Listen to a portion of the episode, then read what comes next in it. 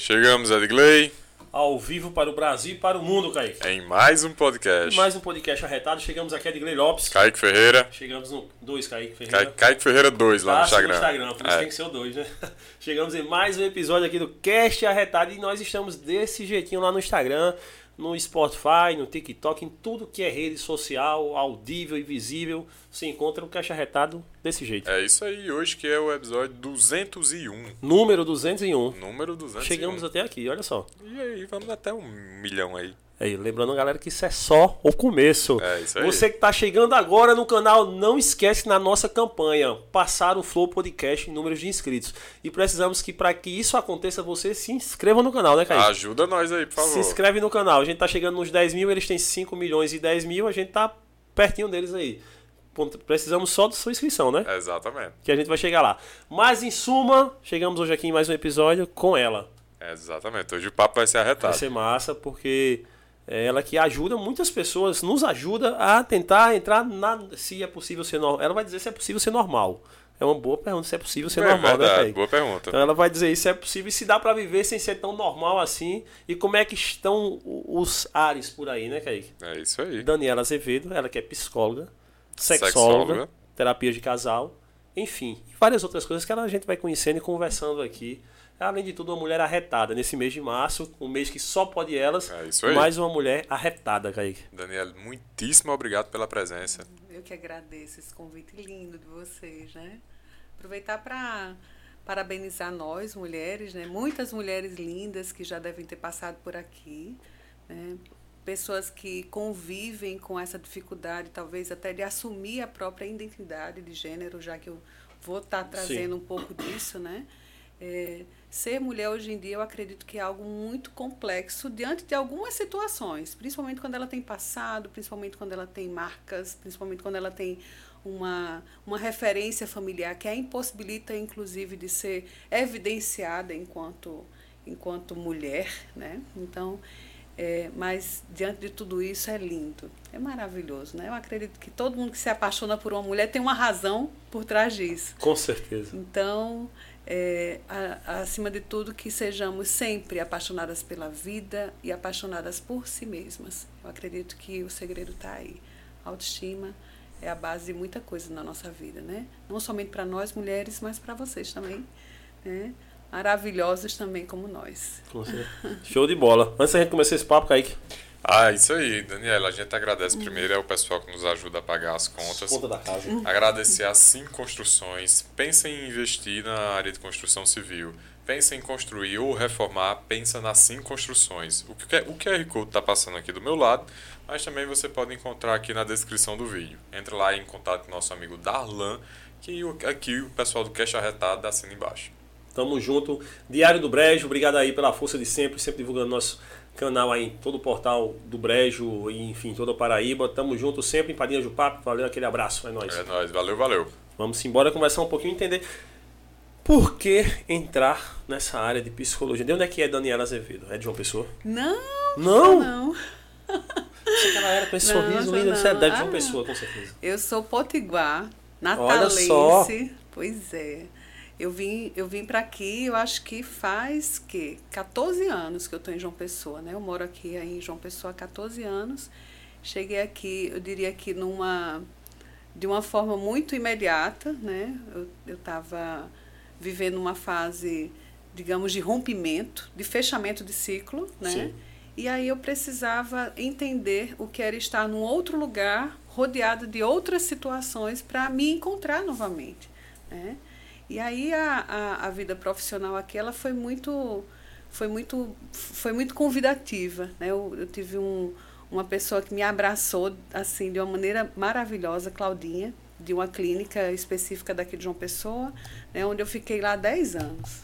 Né? Então eu fui coordenadora, fui gestora, fiz aplicação em, em concursos como o, o CFO do Bombeiro, Sim. da Polícia Militar, né? Então, tudo graças a essa empresa, né? E lá deixei minha história, né? E fui para um lugarzinho meu, né? Nesse, nesse lugar meu, a gente está hoje com o nosso espaço, né? Que é o espaço Daniela Azevedo, espaço terapêutico, que fica aqui, no Bar dos Estados, bem pertinho aqui de vocês. Que massa, velho. Mas e a, de onde é que surge a paixão, a, o foco, trabalhar com psicologia? Ah, não era só a chegada aqui em João Pessoa. Né? Também. A chegada e buscar isso aí. É de Gley, esse amor, ele vem um pouquinho, um pouco mais atrás, né? Eu fui filha de pais separados, né? E eu confesso para você assim que é para quem vive em si a experiência da separação dos pais, é, é algo que pode mudar, obviamente, de pessoa para pessoa. Enquanto criança, pré-adolescente, né? Aquilo foi um, um certo um, um impacto emocional para mim muito grande. E aí em Natal é, eu estudava numa escola, era uma escola, uma escola de freiras, né? Eu era coralista né, da, do, do, da escola lá do Neves, né? E teve uma apresentação que foi na TV. Eu fazia um solo de uma música. Eu lembro até o nome da música, Utopia, de Padre Zezinho. Padre Zezinho. Né? E tem uma parte dessa música que ele fala justamente da separação, do é. divórcio. E aquilo foi tão forte para mim que ao vivo, na TV universitária, eu chorei. Assim, na frente dos meus amiguinhos, né, da, do coral e tudo. E aquilo eu acho que foi um estalo para os meus pais, né, que eu precisava de ajuda, né? Então, assim, eu, eu entendo que todo mundo que chega no consultório, falo hoje como psicóloga, né? Agora, nesse momento. Todo mundo que chega no consultório e chega com uma marca, com uma memória afetiva relacionada a essa referência familiar, acaba sendo muito forte, porque isso é impregnado, inclusive, na tua vivência. Você repercute muito os seus valores, a sua, a sua base, ela acaba montando muito da tua personalidade. E eu sei que eu cresci uma mulher muito sensível, muito romântica, né? Eu acredito que em decorrência disso, porque assistir aquele sofrimento, por mais que viver, vivenciar esse sofrimento, né, é, era, foi algo que me construiu melhor enquanto, enquanto mulher, enquanto filha, enquanto mãe, né, porque eu entendi que meus pais não poderiam viver felizes para sempre daquela maneira. Mas a gente, quando é criança, a gente tem muita dificuldade de assumir isso para a gente, né? Então, olhar para mim hoje, olhar para aquela criança lá de trás, eu, caramba, foi difícil. Mas foi importante para eu me tornar quem eu sou hoje e, e ter o orgulho de assistir de longe, assim, né? Porque eu, meu, meus pais moram lá em Natal, né? Que eles estão felizes, eles estão bem. E que é possível, sim, ser feliz por, feliz por caminhos opostos, né? É, e aí a psicologia entrou por quê? Porque eu conheci uma maravilhosa, ela foi minha psicóloga. Nossa, aquela mulher, eu não lembro nem o nome dela, tu acredita? Não lembro o nome dela. eu lembro, eu lembro que eu, eu fui atendida lá em Natal. Eu acredito que eu fiquei com ela uns dois anos, aproximadamente, né? Então foi uma fase assim muito significativa. Ela fazia aplicação de testes também, né? Então a parte de avaliação psicológica eu pude entender depois o que era um HTP, o que eram lâminas, né? Então, assim, é, é, ela vivenciou isso comigo de uma maneira muito intensa. E olha que era plano de saúde, porque o povo até fala Sim. isso, né? Uhum. Que não pode fazer isso e aquilo outro, tem que fazer, enfim, né? Nós que somos da, da área, né? Como se você atender um paciente por, por plano de saúde tem um formato e o particular não. Ela não teve, acima de tudo, essa, essa, essa discriminação, né? E foi lindo, foi um processo de evolução fantástico. Eu, como toda e qualquer adolescente, né, eu tive lá minhas, minhas situações pontuais, né, é, com meus pais, com meus irmãos. Sou filha de, de Pedro e Isabel, com muito orgulho. Tenho quatro irmãos, né, são, nós somos três do primeiro casamento e papai teve duas filhas, né, posteriormente, né. E, assim, eu, eu aprendi muito com isso. Né? Depois dela, obviamente, que vieram muitas outras pessoas para me acompanhar. Hoje eu acho que eu já passei por uns. Deixa eu só lembrar. Como eu, eu sou formada há 20 anos. Ixi, entreguei minha idade. Você formou cedo, né, Caio? Você formou cedo, cedo, é. Entrou com 13 pois anos é. da faculdade. E aí, 13 anos, é. e aí, é, é, como, eu, como eu me formei há, aproximadamente, eu acho que eu tive em torno de oito psicólogos de lá para cá, né? A gente faz acompanhamento psicológico, uma coisa que fique bem claro para quem está em casa, quem está nos ouvindo aqui, né? A gente precisa cuidar da gente também, né? Porque imagina você você viver algumas experiências no consultório, né? Eu, eu mesma, particularmente, eu já sofri situações adversas, né? De ter uma arma, né? Em mim, assim, um paciente em surto, de ter minha sala destruída, por exemplo, Caramba. uma situação de surto também, né? E, e você simplesmente ter que evadir dali do local, né? Porque não, não, não pode, você não pode dar continuidade àquele, àquele momento de projeção do paciente com, com o recinto, né? Com a situação que talvez tenha sido gatilho, né? Eu não me sinto, digamos, culpada, até porque todos eles permaneceram comigo de novo, voltaram, né? Então, assim, é, é, muito gratificante ver a evolução deles, sabe? É lindo, na verdade. Eu sou apaixonada pela psicologia, né? E hoje eu ainda faço terapia, lógico, a gente leva casos para o consultório, eu levo casos para o Eudes, né? Eudes maravilhoso, você sabe quanto eu lhe admiro.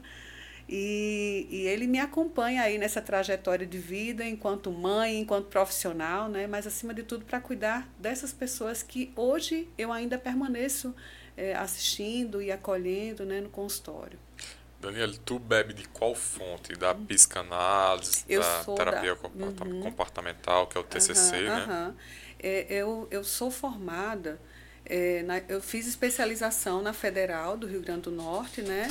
Na abordagem clínica, no caso, fenomenológica existencial, que é como se fosse um viés da humanista, né? Mas, a princípio, eu estudei muito a ACP, né? Então, eu, eu, eu tive essa formação inicial na centrada na pessoa.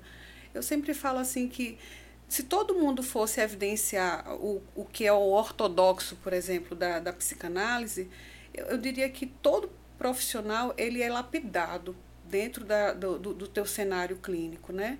Você acaba trazendo um pouco daqui, dali. Então, quando você vai vivendo experiências, você vai tentando adaptar, inclusive, a, o que seria a melhor intervenção naquele momento. Por exemplo, o Eudes, que é o meu psicanalista, né?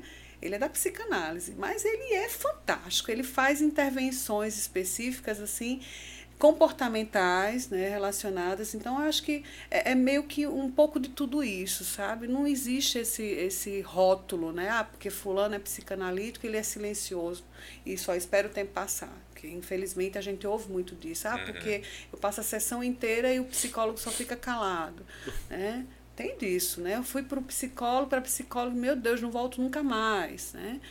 Então, tenta construir essa empatia. A empatia dentro do consultório, acima de tudo, ela faz você voltar, né? Você quer se descobrir melhor e mais porque alguma coisa você plantou ali naquele primeiro momento.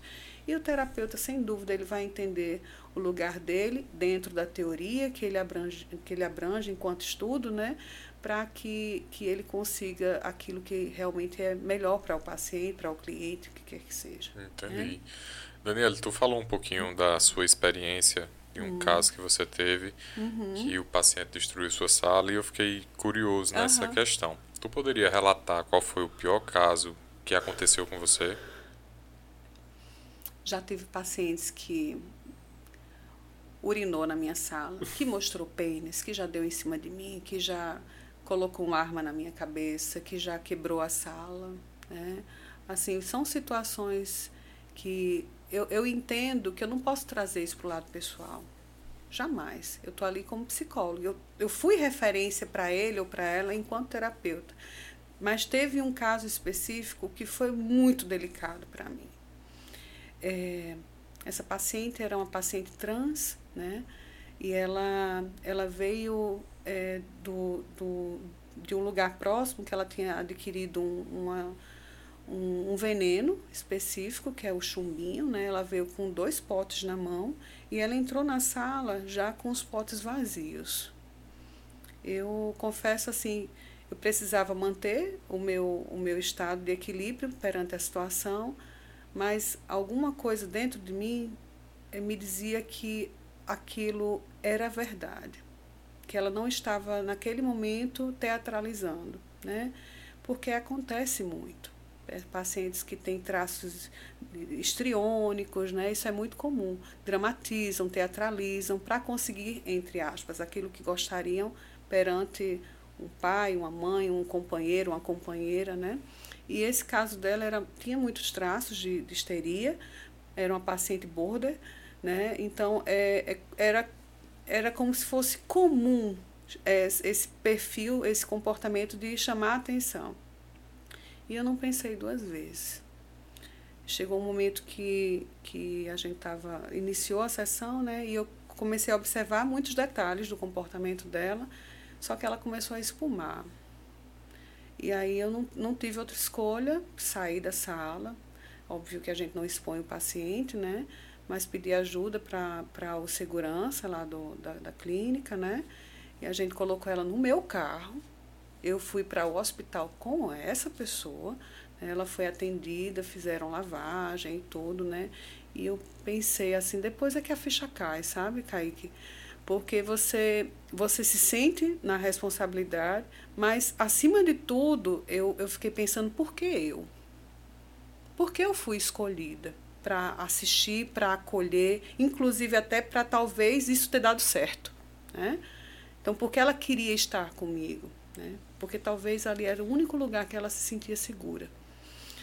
E é, essa paciente em si, ela permaneceu comigo ainda um determinado tempo, ficou tudo bem com ela, ela foi, to, ficou totalmente recuperada, né, e tudo, não chegou a ter parada, não chegou a ter nada, né? Mas foi feita a lavagem e acaba sendo uma situação muito, muito exposta da, da pessoa, né? Ela acabou é, sendo vista pela equipe médica de uma maneira mais esquiva, porque, afinal de contas, uma pessoa que está tentando tirar a própria vida não é uma pessoa que, que, que, que, enfim, que poderia estar tendo o mesmo carinho do que uma outra que estivesse, sei lá, tendo uma reação por, alérgica, com, com fechamento de glote, entende? Foi provocado. E eu até penso assim que tem alguns até alguns profissionais não não invalidando a nossa a nossa equipe médica maravilhosa de urgência, inclusive na urgência psiquiátrica daqui de João Pessoa, né? Eu sempre fui muito bem acolhida nos encaminhamentos que eu que eu precisei fazer para os meus pacientes, mas alguns médicos infelizmente falham com relação a isso, porque é sensibilidade, né? Respeito ao próximo, é empatia, se colocar no lugar de é difícil você estar diante de uma pessoa que que está sofrendo com a ansiedade, que está sofrendo com a depressão e que, acima de tudo, ainda tem um transtorno de personalidade de, de brinde. Né? Uhum. Então, é, não tem cura o borderline. Né?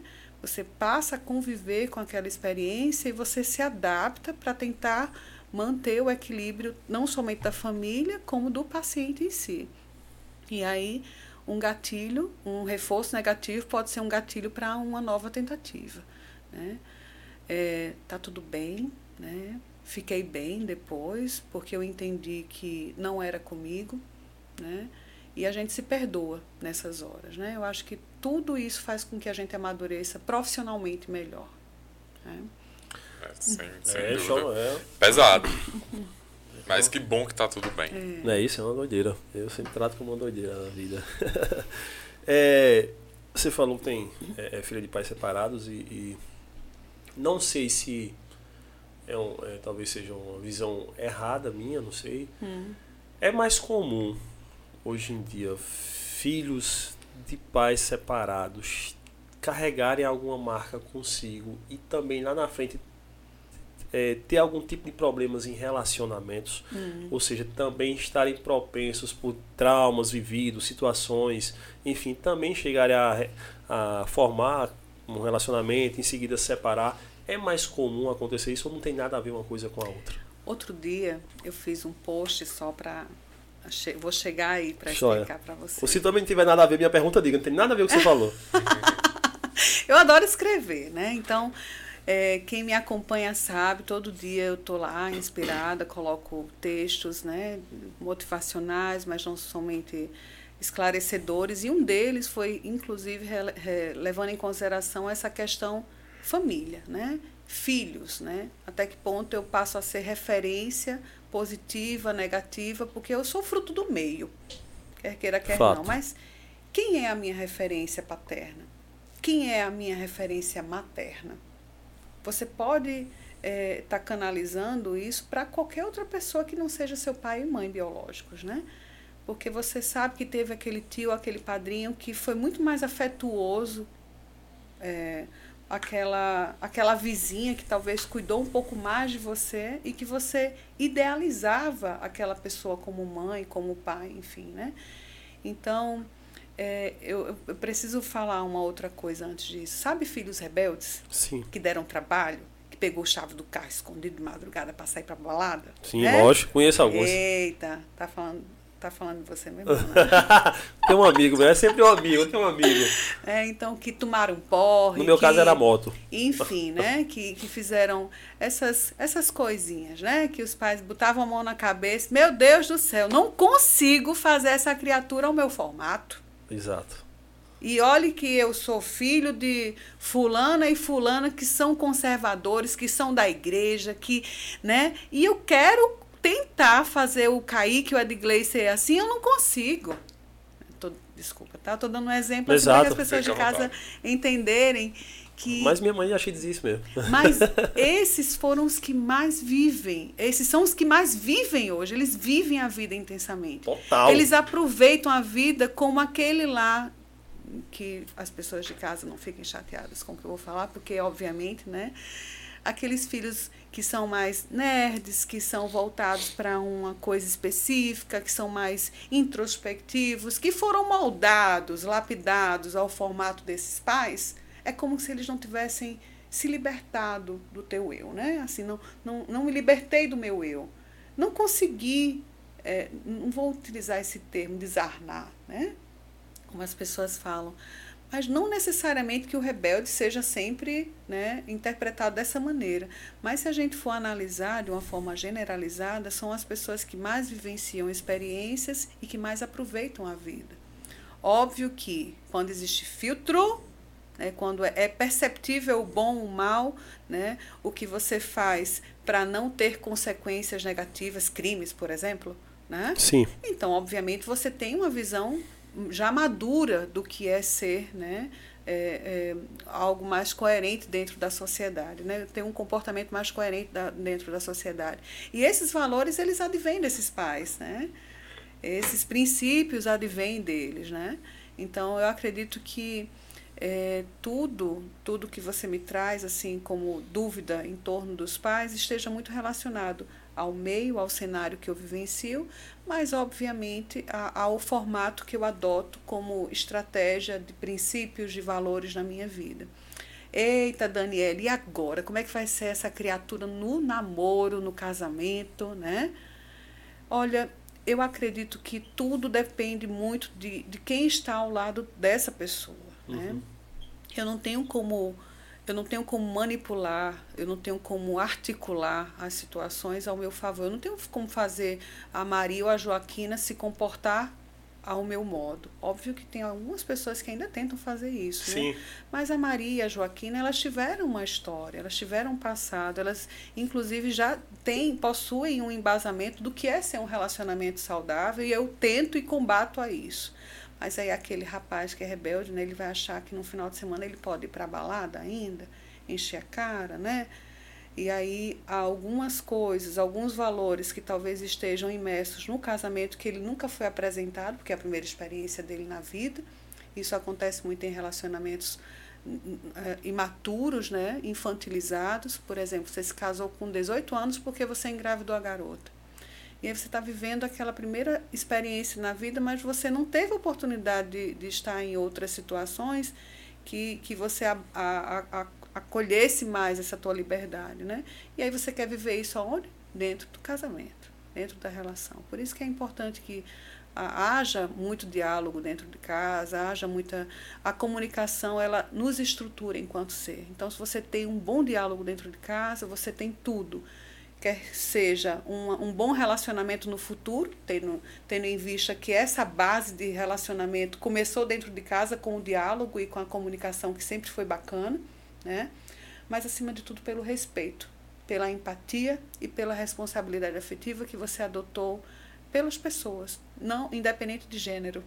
Né? Então você passa a, a entender que está no lugar do outro, por mais que você goste do, do, do, do, de viver a vida, né? mas você entende que estar naquele lugar ali pode ser desconfortável também, porque você se sente como tal. Né? E isso aí está tá nos nossos valores, nos nossos princípios. É até bíblico, Sim. inclusive. Né? É, nos relacionamentos. Hum. Por, aí a pergunta de milhões, né? Por que dar errado ou por que dar certo? É, é o ego que você sobre- sobressai, você que convive com casais e tal, o que você imagina que possa ajudar? Porque eu já tive relatos de colegas, casais que se separaram, que, por exemplo, o cara deixava sempre.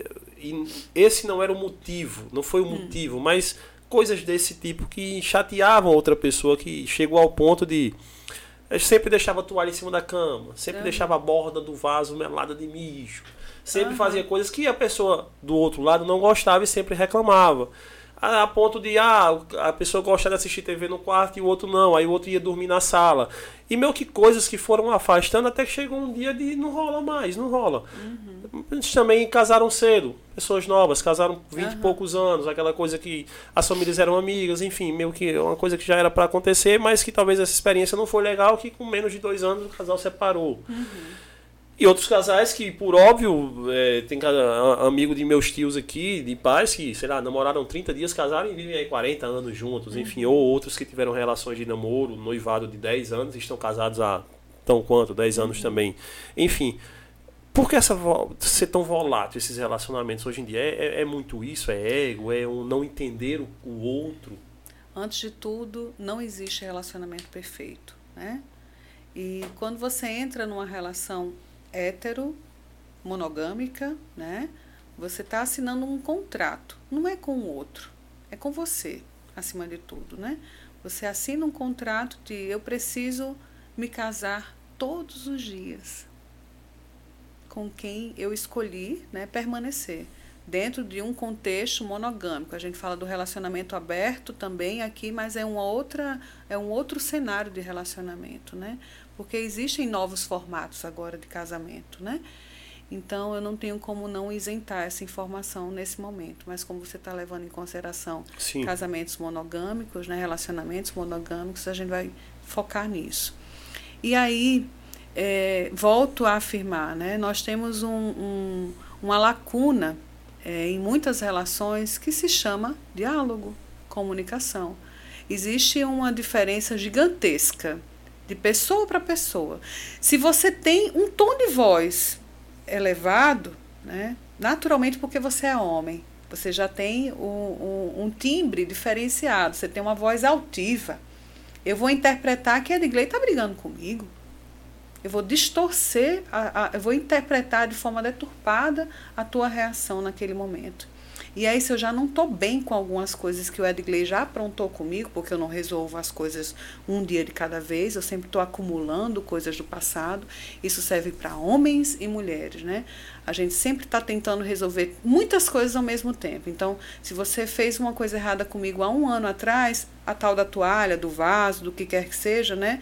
Eu não estou resolvendo aquele problema aqui agora. Eu estou trazendo de outras situações que lá atrás você já me feriu. E isso aí é, é a ponta do iceberg. Quando é traição, quando é Sim. mentira, quando é traição financeira, né?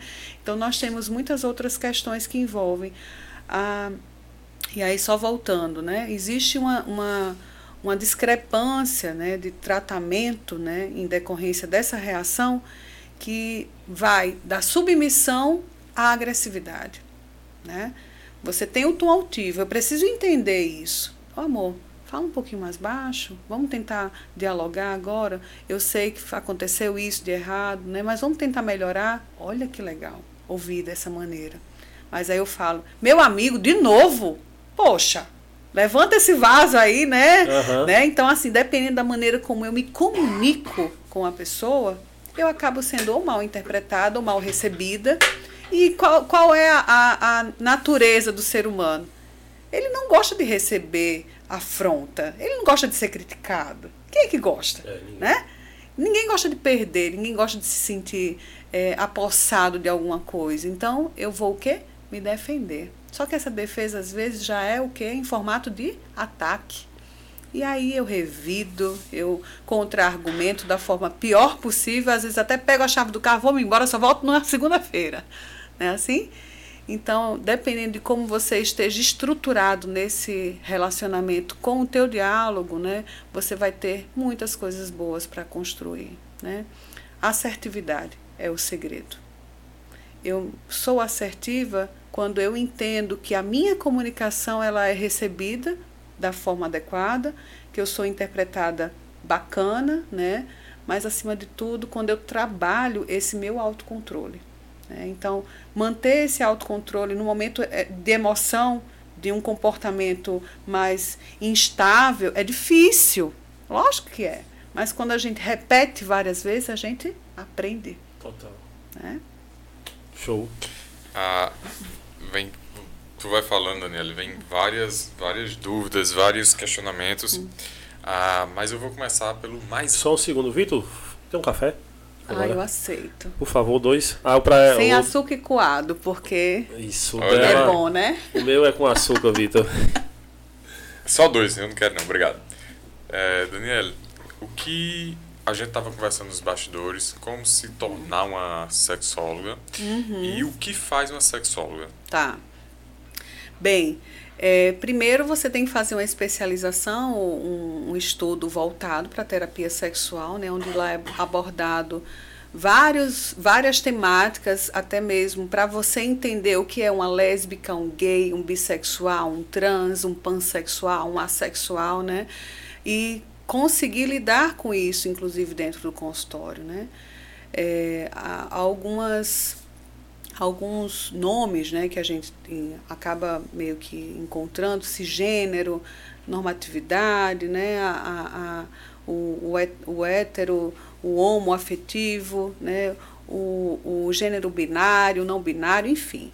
Então nós temos alguns termozinhos que apenas com essa especialização você começa a entender melhor, começa a entender como você pode intervir melhor, né? E a base da terapia sexual não podia não ser em Freud, né? Então é, a minha a minha especialização ela foi EAD, por quê? Porque eu estava na pandemia e eu queria ocupar o meu tempo de alguma forma e pensei, né? Caramba, eu trabalho já com casais e sinto falta de muitas coisas, né?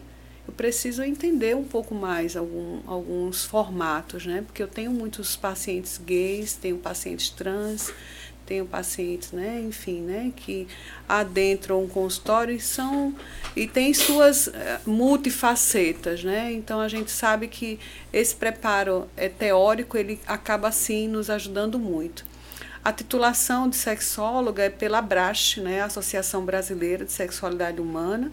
Você faz uma prova de titulação, que é, é uma apresentação, como se fosse uma monografia, um artigo, né? E você é concedido pela, B, pela, pela banca examinadora para ter a titulação. E aí, como todo e qualquer é, especialização, né, você tem isso colocado no seu, na sua carteirinha né, regional, né, no caso de psicologia. Que massa. E, e o trabalho, esse trabalho, ele é focado em algo específico, ele abrange todo mundo? Como isso funciona? Eu, eu não tenho como não dizer que não abrange.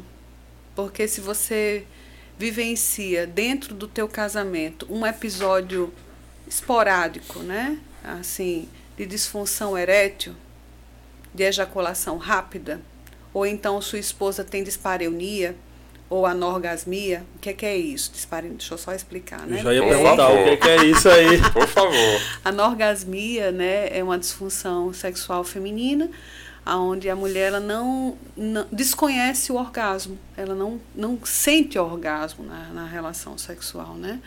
E a dispareunia é dor na relação, né? Que acontece muito, com muita frequência. Pode estar associada, lógico, a situações fisiológicas, né? disfunções, no caso do, do, da própria composição da vulva, da vagina, do canal intrauterino, mas pode estar também associado a diagnósticos específicos como a endometriose. A endometriose é muito comum, mais comum do que o que a gente imagina. É um, um diagnóstico fechado pela gineco, né, pela ginecologista que acompanha essa paciente. É, você vai conseguir fechar esse diagnóstico fazendo uma ultrassonografia pélvica, né? Tendo em vista que é, essa paciente sente dores, pode ter endometrioma, né? Pode ter inclusive indicação cirúrgica e é uma doença do casal. Sabe por quê, meu querido? Porque o cara tá lá achando que o problema tá nele. E aí a, a suposta dispareunia dessa paciente não é dispareunia, é endometriose e aquilo inclusive que atrapalha ela até de engravidar. Chegam muitas mulheres com com contextos emocionais mesmo, assim, fragilidade, né? Ah, próxima, beirando aí os 40 anos de idade e não tendo sido mãe, uhum. né? Eu vou até falar, eu tenho endometriose. Eu só tenho um ovário hoje, né? Fiz uma cirurgia, perdi o meu, o meu ovário direito, né? E tive dois abortos. Eu tenho dois filhos, né? Tive um primeiro aborto, aí tive Xandinho, aliás, tive Bebele, depois tive um segundo aborto e depois tive, teve, tive Xandinho. Então, assim, eu tenho dois filhos hoje, uma de 14 anos, que é a Isabelle, e Xandinho de 7 anos de idade, Alexandre, né? E não sabia, só descobri a endometriose no, no segundo aborto, né? A segunda perda, né? Então, e de combo ainda eu tenho lupus.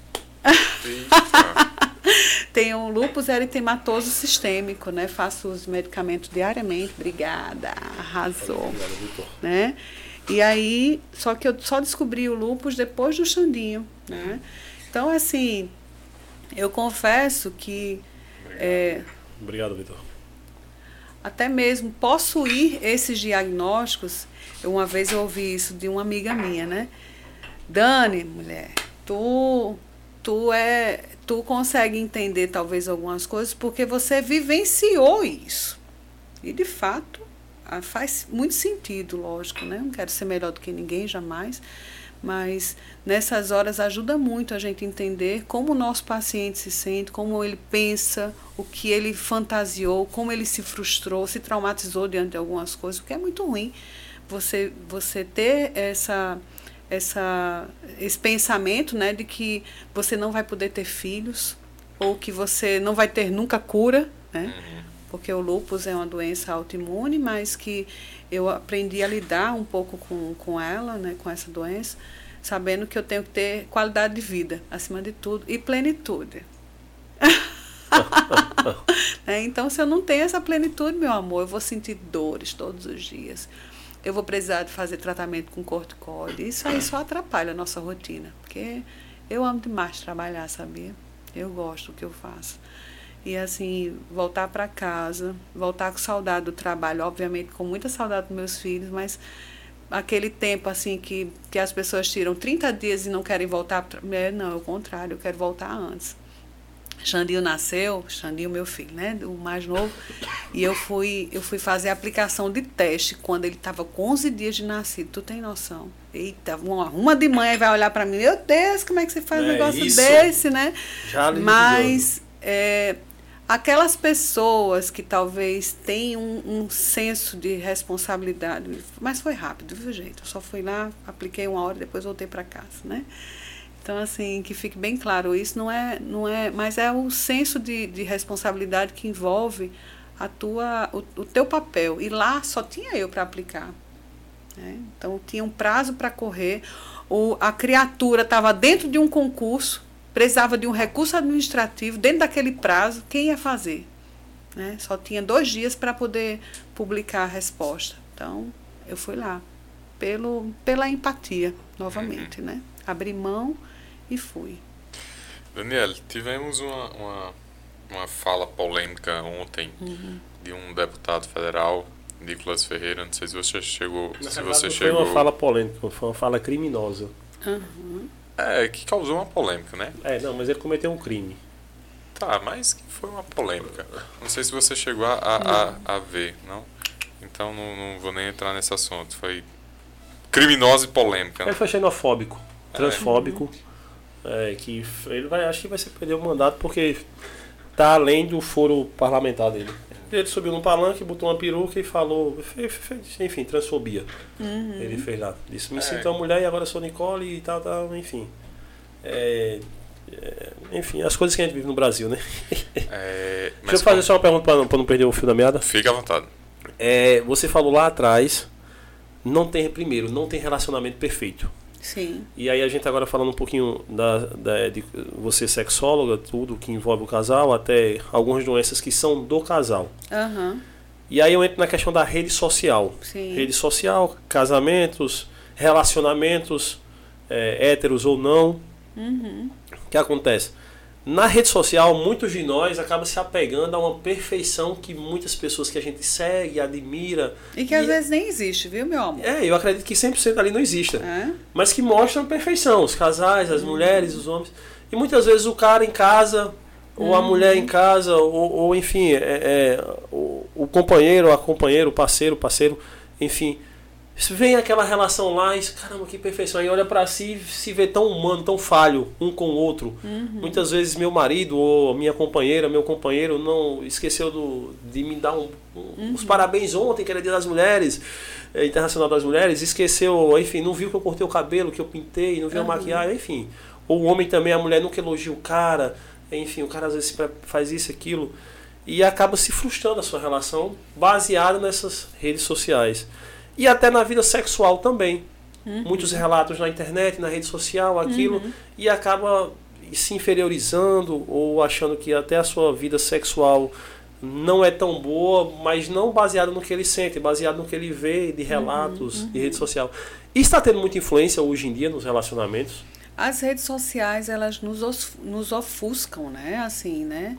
Eu posso, eu posso afirmar para você com muita veemência que do mesmo jeito que tem pessoas que nem rede social tem, vive muito bem, mas também tem aquela que está postando de fato o que vive. Aquelas que talvez também esteja eh, querendo viver em função do que o outro está tá tentando mostrar, ostentar, Isso. em muitos casos, né? É, não seja realidade, mas também que outros que possam ser de fato, né? A, a consequência dali daquela vivência. Eu digo isso porque eu acompanho casais e eu vejo que tem muitos casais felizes dentro do consultório e de fato nas redes sociais. Então ali é uma confirmação do que acontece nas coxias, né? Mas nem sempre é assim, concordo com você. Porém, o erro do, do indivíduo, do ser humano, é, é passar a ter isso como referência. né? Eu acho que se eu, se, eu, se eu conseguir transitar dentro da minha vontade, ah, Daniela, eu, eu não gosto de postar nada. Ah, tudo bem, então eu respeito você. Do mesmo jeito que eu tenho, por exemplo, um marido, né? Um marido que não posta nada, eu tenho aquela esposa que posta tudo. É. E o que de fato ela às vezes coloca lá é a realidade. E tá tudo bem, obrigado. Do, e a- às vezes é o contrário.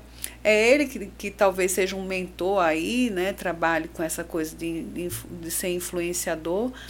Acaba precisando fortalecer essa identidade, né? De, entre aspas, de perfeição, de que dá tudo certo, né? E não é isso que acontece, né? Às vezes, enfim. Mas dependendo do- de como você está, de como você está com você, né, de como você cuida da tua qualidade de vida, da tua autorrealização, da tua autoaceitação, né, você consegue não, não se blindar dessas coisas, né? O que, o que bom que fulano está em tal canto. Eu não preciso sentir inveja disso. Pelo contrário, se eu sentir um dia vontade de estar nesse lugar, eu vou trabalhar para estar, né? Mas que massa, que bom que ele foi, que ela foi. Eu acho que ah, se a gente for pensar como ser humano, assim como como filhos, como ah, se a gente conseguisse ampliar essa essa essa definição de que a gente não precisa estar desejando as coisas das pessoas, né? Invejando as pessoas, né? Isso é bíblico, volto a afirmar, né? Então a gente acaba vivendo melhor, né? Porque eu não eu não estou plantando mal, eu estou colhendo bem, está tudo bem se está bem para você, se não está bem, né? Então, se você não está bem, procure ajuda. Né? Qual a necessidade de expor o que não é realidade para você, porque você está mentindo para você mesmo, né? Não está mentindo para as pessoas, está mentindo para você mesmo, né? Então, que a gente possa disseminar o bem, né? que a gente possa plantar esse bem para onde a gente vai, né? deixar nossas marcas de forma positiva, trazer memórias afetivas para os nossos filhos, para quem está do nosso lado, que isso é o que, que a gente precisa ser. Né? A gente precisa deixar o nosso legado de forma boa, né? que seria bom ser lembrado lá na frente, Kaique, como um cara que apresentava podcast, que era divertido, que fazia perguntas top, mas também que era um bom filho, um bom marido. Né? E isso é maravilhoso. Que não, não, não tinha inveja de ninguém, que não conseguia, não precisava brigar com as pessoas para conseguir o que queria, né? nem passar na frente das pessoas, acima, querer ser melhor do que os outros. Né? Isso é, é, é, é ser lembrado de forma é, plausível. Né? Então, que possamos ser isso todos os dias. No nosso casamento, né? na nossa vida, no nosso trabalho. Né? Eu durmo bem e acordo bem. Bem melhor, inclusive. Definiu sucesso. Definiu sucesso. Hoje de manhã eu fui na praia, né? E aí eu fui ah, refletir sobre hoje. Eu sabia que eu ia falar algumas coisas pessoais, né? E eu fiquei pensando assim, é, o que que eu vou aonde eu poderia contribuir de forma positiva, né, com as pessoas. Eu não sou perfeita de jeito nenhum, né? E nem acho que que que estou perto de ser, né? Mas quando a gente planta algo na nossa vida, né, no nosso trabalho, a gente precisa pelo menos contagiar de forma positiva quem está do outro lado, né? Quando eu expus alguns, algumas coisas hoje aqui, foi pensando nisso também, né? Eu não sou perfeita, mas é impressionante como o psicólogo tem que ser perfeito para todo mundo. Deixa eu buscar isso Meu agora. amigo, olha, é babado, viu? Ah, Daniele, você não pode chorar. Mas ah, é porque não é você que orienta o camarada a andar assim não- ou assado? Daniel, pelo amor de Deus, tu já teve dois filhos com duas pessoas diferentes. Como é que é isso? Eita, falei. Pois é, tive um relacionamento de 10 anos com uma pessoa que foi o pai da minha filha. Tive um relacionamento de 8 anos com o pai do meu filho, né? E decidi não permanecer nessas relações, né? E assumo para vocês com, com muita honra, né? com muita coragem até hoje, eu sofri violência doméstica, eu sofri é, relacionamento abusivo, né? Eu convivi com o alcoolismo né? e aprendi muito com tudo isso. Fui vítima também de abuso sexual. Né? Então, assim, eu acredito que tudo isso me fez ser quem eu sou hoje. Não sou perfeita, absolutamente, mas. é, e não olho para trás sem que isso não me toque. Até porque, como todo mundo, né, a gente precisa de ajuda nessas horas. Né? Ah, mas o erro está em você. Ah, porque como é que você, como psicóloga, você se permitiu a viver? Eu sou humana. E eu achava que naquela fase, como eu era um pouco mais jovem, talvez eu não tivesse a maturidade emocional que eu tenho hoje, eu escolhia viver aquilo porque eu achava que eu poderia salvar, inclusive, quem estava do meu lado. Olha só como a gente é, né? Preciso que você fique bem, vamos juntos, né? Mas chega um ponto que não depende mais de você. E aí é onde mora o nosso egoísmo, né? né? Como é que eu não vou conseguir fazer isso? Co- Como é que eu não vou provar para mim que eu sou capaz de ajudar essa criatura? Né? E aí por isso que muitas mulheres, muitos homens, inclusive, ficam batendo nesse, dando murro em ponta de faca. Por quê? Porque às vezes não aceitam que não, tá bom. Você não pode mais adiante porque você chegou no seu limite, você fez tudo o que você podia, né? Então, pensando nisso, né, eu, eu acredito que, respondendo até a, a pergunta de vocês, né, eu, eu evidencio que as pessoas elas precisam sim estar nas relações porque elas querem estar e acertar todos os dias. Mas quem está do outro lado também precisa entender que ele precisa fazer ou ela precisa fazer dom, uso da mesma regra. Né? Então, é, só, só levando em consideração o que eu expus aqui, né? Não sou perfeita e não sou a psicóloga também que não pode, sei lá, outro dia estava na praia, meu Deus do céu, estava de biquíni, olha aí a situação. E passou a criatura que está lá no consultório, né? Eu, a gente fica assim esperando que a pessoa fale com a gente, né? Porque não depende da gente tomar iniciativa. Ah, tudo bom? E eu lá de biquíni, Aham. né? Pegando um solzinho na praia, Né, de boa, pá. E a gente não pode tomar vinho, a gente não pode dançar, a gente não pode estar na praia, né? Mas, e nessa mesma hora vem esse questionamento, por quê? Né? Eu sou tão humana quanto você, né? Mas é, é, é, é, é diferente quando você vivencia a experiência do cenário terapêutico, né? E aí por isso que ser referenciada dessa forma, até mesmo pela minha secretária, Elisiária maravilhosa. Elisiária foi minha paciente, tu acredita? É a minha sério? secretária, foi. Eu tô falando, viu, amiga? E aí ela, ela chegou pra mim, né? E eu fiquei assim, meu Deus, ia ser tão maravilhoso que essa moça trabalhasse comigo. E eu tava precisando disso, né? Aí eu fiz uma, dei uma cantada, olha, eu não quero mais lhe acompanhar, eu vou lhe encaminhar para outro profissional. E logo em seguida eu fiz essa, essa proposta para ela. E essa semana, por incrível que pareça, ela, ela fez esse comentário comigo, é de Glei que ela chegou para mim e falou, Dani, é tão bom lhe ver desse jeito hoje, porque eu consigo entender que psicólogo não é perfeito. Você tem as suas coisas, você tem o seu jeito, eu sou animada, eu sou divertida, eu brinco né, com ela e tudo. E ela percebeu que ali, em alguns momentos, eu precisava assim, assumir uma postura ética, né, óbvio, né, dentro do, da, minha, da minha realidade enquanto psicóloga, né, com, com as pessoas que eu acompanho, mas que quando as pessoas fechavam a porta, né, eu estava ali, Daniele e Cristina. Daniela Azevedo funciona, mas Daniela e Cristina existe também. E ela é cheia de emoções, ela é cheia de, de, de, de, de intensidade, né? Então eu acho que as pessoas precisam entender isso. Eu tenho certeza que muitas pessoas que estão em casa aí, que são psicólogos, vão entender o que eu estou falando, porque a gente não pode ter defeito, né? Então reivindico isso. Uma pressão social, né? Né não?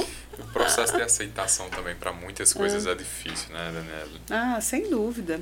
Ah, você tem notado que o número de separações vem aumentando? A pandemia ela foi um marco, né? É, eu, se, se vocês pararem agora, vocês vão lembrar no mínimo de um casal que se separou na fase pandêmica, né? Por quê? Porque eles estavam em contato com eles mesmos e às vezes eles nem se suportavam. Pois é.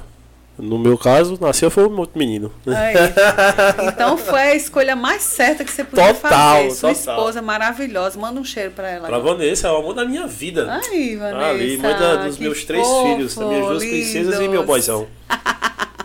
Pois é, E gente. estamos trabalhando mais. Exato. e aí esse limite assim, ó, de declaração é que não pode deixar de existir. Isso é vida. Ah, Isso é. faz parte da conjugalidade, é o encanto da, da, da conjugalidade. Isso é ser sexual também.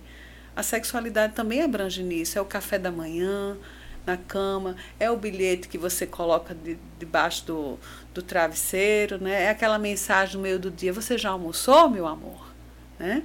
Então você transforma o seu dia em algo positivo, mas por quê? Porque você está falando um pouco de você também. Eu quero receber isso também, não precisa cobrar. Vai vir naturalmente. A reciprocidade de uma relação afetiva que ela é vivenciada com genuinidade é fácil. Você é, dá porque você recebe, então tá tudo certo, né? Isso é lindo. Beijo, Vanessa. Eu tive uma curiosidade. Casais que não brigam é um problema? Olha, Sim. Será que existe? Vamos Eu- lá pensar, né? A briga, eu, eu não falo nem briga, né? Porque a briga eu acho É, que tá vamos muito especificar a briga? Discussão? É uma discussão, É. é. Porque a gente pode até discordar quanto o controle remoto da televisão, né? Não, Uhum. amor, deixa eu assistir isso aqui, isso aqui já pode ser interpretado como um conflito, né? Não, você está você tá demorando demais, você está atrasada. Bora, cuide, né? Então eu acho que depende de como você verbaliza, como, você eh, conversa, como você dialoga e reivindica aquilo que você deseja. Tudo está na nossa forma de se comunicar, né? Eu entendo que vão haver momentos que sempre um vai discordar do outro. Que você tenha, inclusive, a iniciativa de falar que você discorda. Né? Porque isso é, é, é- é importante demais até para você não se anular enquanto ser. Né?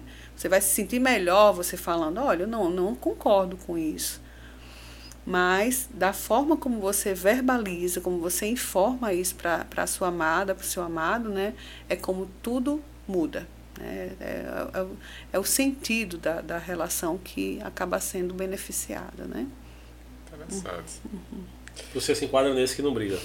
Me enquadro. Eu também não. não. Eu me enquadro. Cuidado com a submissão, tá? Você não pode silenciar quando você discordar.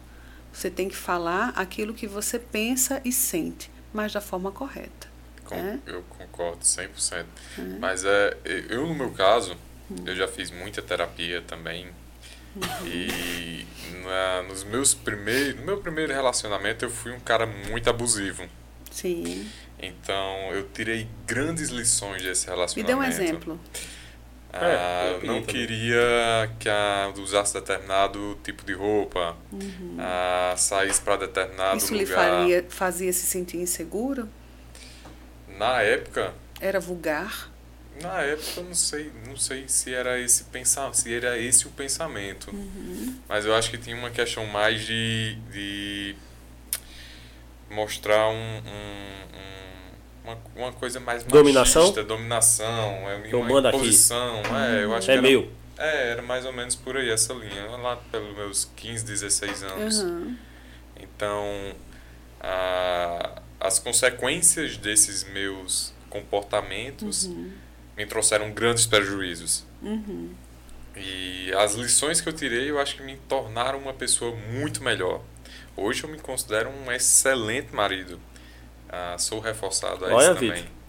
Se garantiu. É, é. E aí eu tenho um relacionamento tão, tão saudável, tão bom, que em quase cinco anos de casado eu não consigo contar em uma mão as vezes que a gente teve atrito. De... E é porque trabalham juntos. E, tra e trabalhamos Só juntos. Só um detalhe, não é a mesma parceira daquela fase, não, não né? Não é. Eu perdi, é. claro que eu perdi. Uhum é, é, reconhecer que você perdeu, talvez não é nem que você perdeu, vocês se perderam dentro dessa relação, né? Ah. Porque a, a forma como você enaltece quem está do seu lado hoje, manda um beijo para ela. Isabela, lógico, meu amor, um beijo não para você, te amo. Beijo, Isa. É, olha só, é, que bom que enaltece isso, né? E assume isso para você. Você está assumindo isso para você. Você quis ser melhor. Porque ser talvez aquele Kaique lá de trás, além de não lhe trazer muito orgulho, mas era algo. É, é, eu não sei até que ponto você foi provocado dentro da relação. Se foi uma relação que começou já errada. É, geralmente pacientes que vivenciam relacionamentos extraconjugais, né, que são que tem um amante que passou a ser esposa, por exemplo, ou um marido que passou que era amante passou a ser marido, né, enfim é como se eu já instaurasse inconscientemente a minha insegurança diante de. E aí a confiança é base numa relação. Se eu estou dentro de um contrato né, de relacionamento monogâmico, hétero, e eu já comecei assim, eu preciso trabalhar, inclusive, esse meu autocontrole. O machismo pode não estar associado nem aos seus pais, né, ao seu pai, enfim, que talvez seja a sua referência primordial de homem na sua vida, quem você idealizou como ser, como casamento, né, daquilo que você assistia enquanto criança, enquanto adolescente, ele nem pode ser esse machista todo. Mas talvez o fato de você ter vivenciado uma fase traumática pré-nupcial, né, fez com que você é, se tornasse uma pessoa abusiva, né, enfim, com traços de possessividade. Às vezes é um paciente que tem toque, que tem tag, uhum. né? São pessoas mais agitadas, mais aceleradas, né?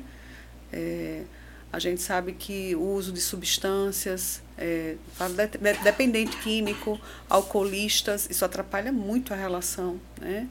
Porque nada em excesso na vida é bom. Então, se você não tem nem esse controle sobre a sua própria é, resistência né, em torno de, é, avalie comportamental. Né? Então, que bom que você trouxe isso e que bom que você assume que hoje você é melhor. Né? Ah, sem dúvida. Quando, nessa época, eu lembro, eu morava no interior. Uhum. E eu tinha.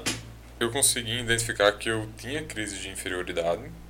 Que eu tinha essas crises de inferioridade. Complexo, né? Esse complexo de inferioridade. Uhum. E que eu queria mostrar para os outros. Sim. Então era sempre os outros. Não era não era interno e sim externo. Eu Sim. queria que o externo tivesse perfeito. Então, para o externo est- estar perfeito, eu teria que ter a melhor roupa, eu teria que estar nos lugares mais legais, eu teria que ter a namorada legal. Eu chamaria isso de validação, né? uma É. necessidade de validação contínua. Isso está muito impregnado hoje nas redes sociais, inclusive. Se eu preciso ser igual a fulano, viver como esse tal casal, é porque eu preciso me sentir aprovado ou aceito ou validado perante isso, né? Perfeito. Continue. E, e, por exemplo, fulano de tal dá presentes todos os meses a tal namorada, né? ou Aham. fulano de tal tem várias namoradas. Então, Aham. sempre buscava essa referência porque aquele cara era o legal. Aham. E eu costumo falar que eu só consegui viver em plena essência a partir do momento que eu entendi isso e saí do ambiente também. Uhum. Então hoje eu consigo dizer, ah, eu sei quem é Kaique. Você desvinculou socialmente dessas pessoas também? Sim, 100%. Que bom que É. você percebeu isso a tempo, né? Exato. Imagine quem passa a vida inteira né? nessa, nessa. Não é nem dependência apenas, né? Mas é um aprisionamento mesmo, né? E a sensação de liberdade é incrível. Uhum. Hoje eu, eu falo e, e sempre incentivo essa questão de viver em plena essência. Eu chamo, eu chamo de viver em plena essência. Aham. Porque é, é, é um, um estilo de vida muito funcional e muito saudável, que eu, o que eu vivo hoje. E sou extremamente feliz como eu vivo hoje. Assim como eu nunca fui. Que bom. Que bom, Parabéns. né? Obrigado. Legal. Obrigado, Que amigo. bom que faz Se parte você que está em casa Faz. vivencia essa plenitude também, né? Se é uma relação leve, se você considera que você sente saudade de voltar para casa, você já tem muita coisa que o Kaique e o Edgley têm, viu? Então, eu já fico mais tranquila enquanto terapeuta, não vou mentir. Porque o cargo-chefe, eu, eu penso dessa forma, né? É quando você quer nutrir aquela relação o tempo todo. Meu Deus, eu, eu preciso, eu preciso saber, eu preciso entender o que está passando aqui dentro. E cinco anos se passaram, né? E você permanece com a mesma essência, pelo que você me, me expõe, né? E, e isso é muito gratificante. Volto a afirmar, é diário, né? Um abastecimento diário. A relação é um combustível que precisa ser realizado diariamente, né? E uma, uma Não, só, falar. só à vontade. a gente já tá nessa linha, uma das coisas que eu escutei muito quando eu tava para casar era tá, tenha paciência, casamento é difícil. Aham. Tá, tenha paciência, casamento é difícil. E até agora, pelo menos os cinco anos, esses cinco, cinco anos iniciais, está sendo maravilhoso, uma das melhores fases da minha vida. E eu já, já sigo uma pergunta. Existe alguma coisa falando sobre isso estatisticamente? As Pronto, crises vou- de 1, um, de 3, lá. de 7, de 9. Existem artigos né, que nos falam que tem pontos é, específicos, características comportamentais no indivíduo que atrapalham muito a convivência. Pensa aí e me falam o que, que vocês acham que está no ranking. Que atrapalha muito a convivência. Que eu diria até que é o maior, o maior percentual de divórcios né, giram inicialmente em torno disso. Vocês não vão adivinhar, não. Eu ia dizer, sei lá. Eu ia dizer um aqui, mas acho que não é não. Sexo. Continue. Ciúmes? Organização. Você chegar numa casa suja, é, pia cheia de louça, roupas é, espalhadas, enfim, né? Eu não estou falando da casa. Eu estou falando do reflexo do teu eu. Estar num ambiente assim, sujo, desorganizado, né? talvez até com descuido da própria higiene, dependendo do paciente, né? É falar de uma desorganização interna absurda. São ga as gavetas emocionais que acabam sendo enaltecidas aí, né? Então, como é que eu vou me organizar é, externamente, na minha vivência, com o meu marido, com meus filhos, né, com o meu trabalho, se eu não consigo nem ficar bem com isso? Eita, então arruma de gente hoje vai começar a faxina hoje em casa, né? Vai. né? Ou tentar melhorar isso, né? Isso é uma forma de lapidar, inclusive, enquanto ser, porque você quer ser o tempo todo admirado, admirada. quem é que não gosta de ver a mulher bonita, cheirosa, arrumada, né? Quem é que não gosta de ver o homem cuidando da saúde, da alimentação, com a barba feita, né? Isso gera admiração. Então, para eu me apaixonar por você diariamente, você precisa se esforçar um pouquinho também. A vida eu sei que é trabalho, eu sei que é rotina, eu sei que é, tem muita, muito, muitas das, das, dificuldades que envolvem, né? Porque nem todo mundo tem a capacidade financeira, por exemplo, de, de trazer conforto, de estar tá viajando todo final de semana, ou até mesmo de estar tá dentro de salão. Pra, mas você tem pelo menos um mínimo, que é a iniciativa, é o querer, é o dar o primeiro passo, né? Isso determina o seu foco e a sua constância e a sua disciplina acima de tudo. Então a desorganização ela, ela transparece isso na, nas, no, nos, nos divórcios, vamos pensar assim, porque eu acabo desorganizando muitas coisas.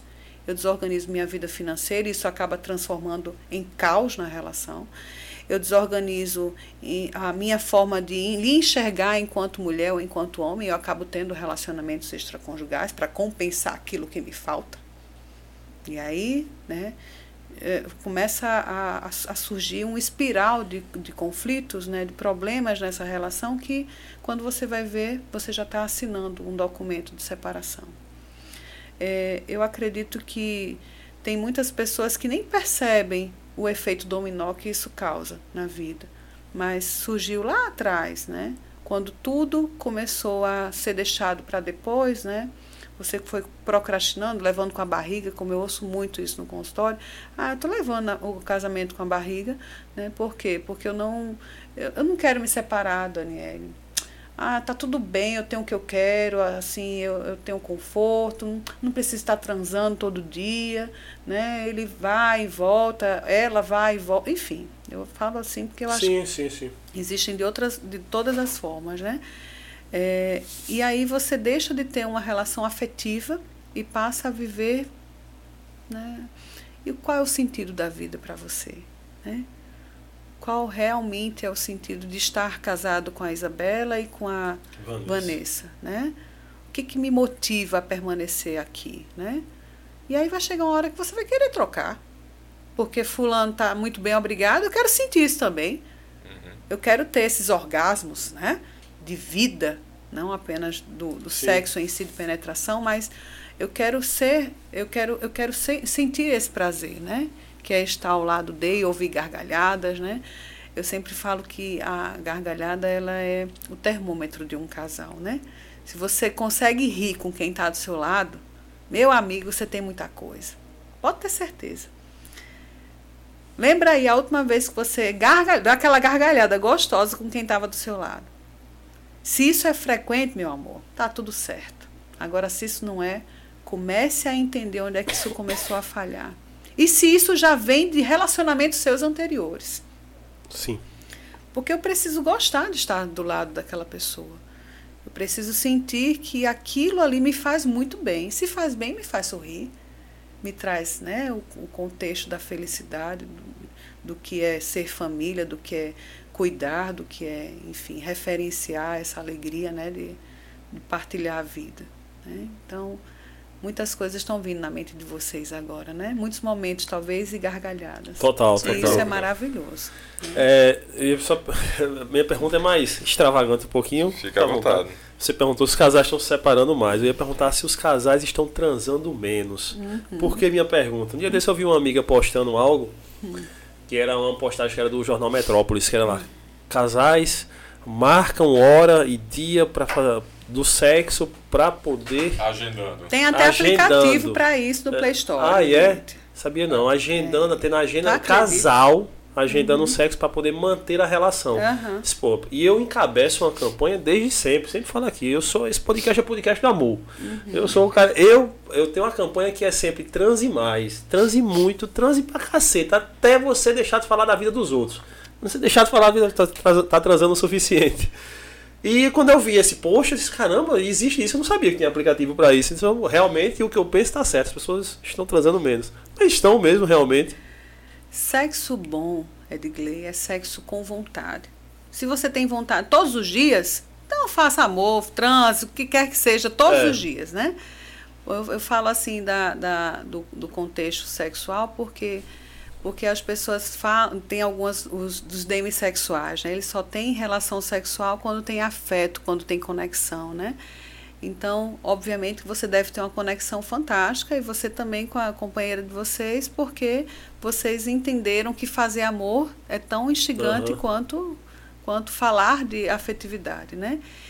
E aí o sexo bom é o sexo com vontade, seja ele na, na no, no, dia que você vai para balada e conhece uma pessoa, né? Porque você está com muito tesão e está envolvido naquilo, aquilo lhe excita, né? E aí você escolhe estar com aquela pessoa naquele momento, né? Porque não adianta, então, você se, se permitir a viver esse momento e depois você ficar arrependido ou arrependido, Sim. né? E, obviamente, que tem toda a cautela que envolve uma pessoa que você não sabe do histórico, que não sabe do passado, que não sabe onde ela dormiu na noite anterior. Então, se previnam, por favor, né, meus é. amores, que as, as IST estão por aí, né? Às vezes até um filho indesejado surge, inclusive, de um fest verão da vida. Né? Então, a gente precisa entender que é, eu me amo, mas eu me protejo, né? Eu me amo, vou querer estar com você nesse momento, mas eu preciso me proteger. É, isso acaba sendo é, importante. Então, somente respondendo agora a sua pergunta, né? É, os casais transam menos hoje? Eu acredito que hoje se fala mais de sexo do que antigamente. Entendeu? Então, passamos a ter uma mesa redonda mais ampla né? porque a gente fala disso em todos os lugares, quando se tem liberdade para se comunicar sobre isso. Né? E, do mesmo jeito que a pedofilia passou a, a, ser mais falada, os abusos, os relacionamentos abusivos, né? falamos mais por quê? Porque a nossa vivência hoje é muito tecnológica. E, e, e o, o assunto ele acaba sendo disseminado com mais facilidade. Mas eu acredito que antigamente eles transavam muito também e transavam menos também. Eu acho que depende muito da vivência desse casal. É, óbvio que antigamente não existia tanto a, a, a extensão da informação, da, da, da proteção para os nossos avós, por exemplo, eles tinham 11 filhos, 15 filhos, 20 filhos, é. né? Hoje em dia a gente se preocupa muito mais como sustentar os nossos filhos, né? Então, como é que eu vou ter é, sei lá, dez filhos hoje, se eu não consigo sequer manter né, os meus dois que eu tenho em casa. Né? Então, eu acredito que hoje o senso crítico, esse filtro, essa maturidade, essa, intele esse, essa inteligência emocional, ela passou a surgir com um pouco mais de, de base. Né? Então, isso fez você mudar o, a, a, sua visão de mundo né? e de proteção, que é Sim. é maravilhoso, ainda bem. Né? Então, eu diria que as pessoas continuam transando, sim, dependendo de como você enxergue o sexo como prioridade dentro da sua relação ou da sua vida, né?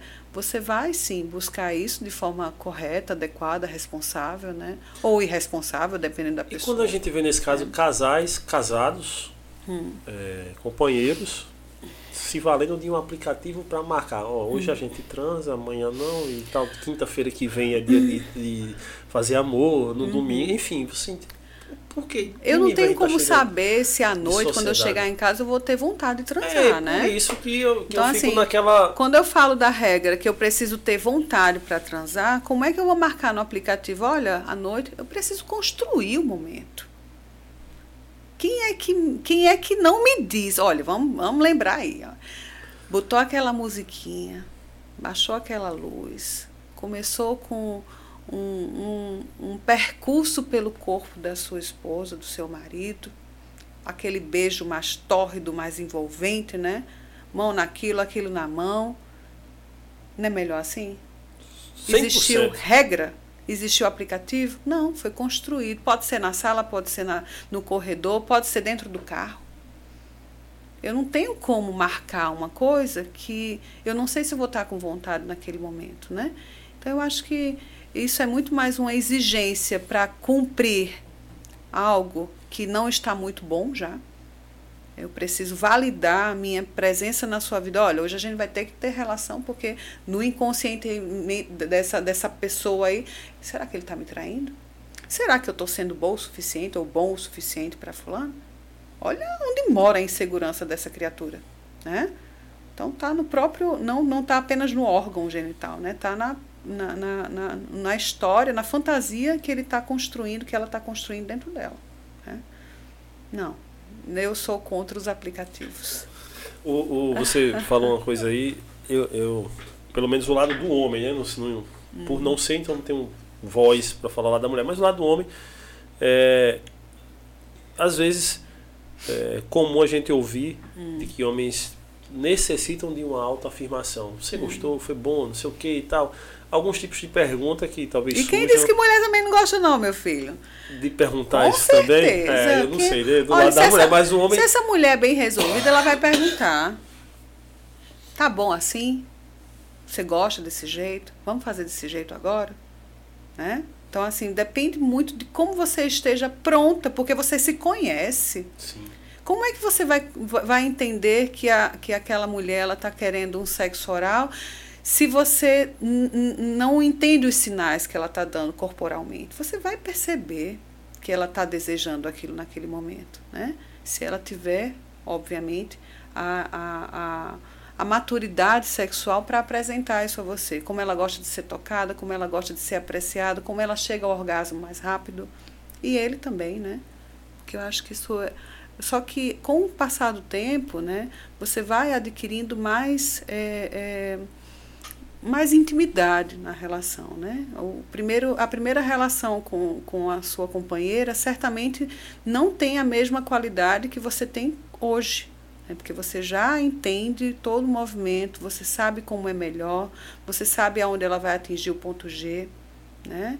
Então, o, quando ela pode ter até o squirt, né? Em alguns casos, é, squirt é quando a mulher tem um, uma espécie de ejaculação feminina. Isso uhum. é um prazer inenarrável.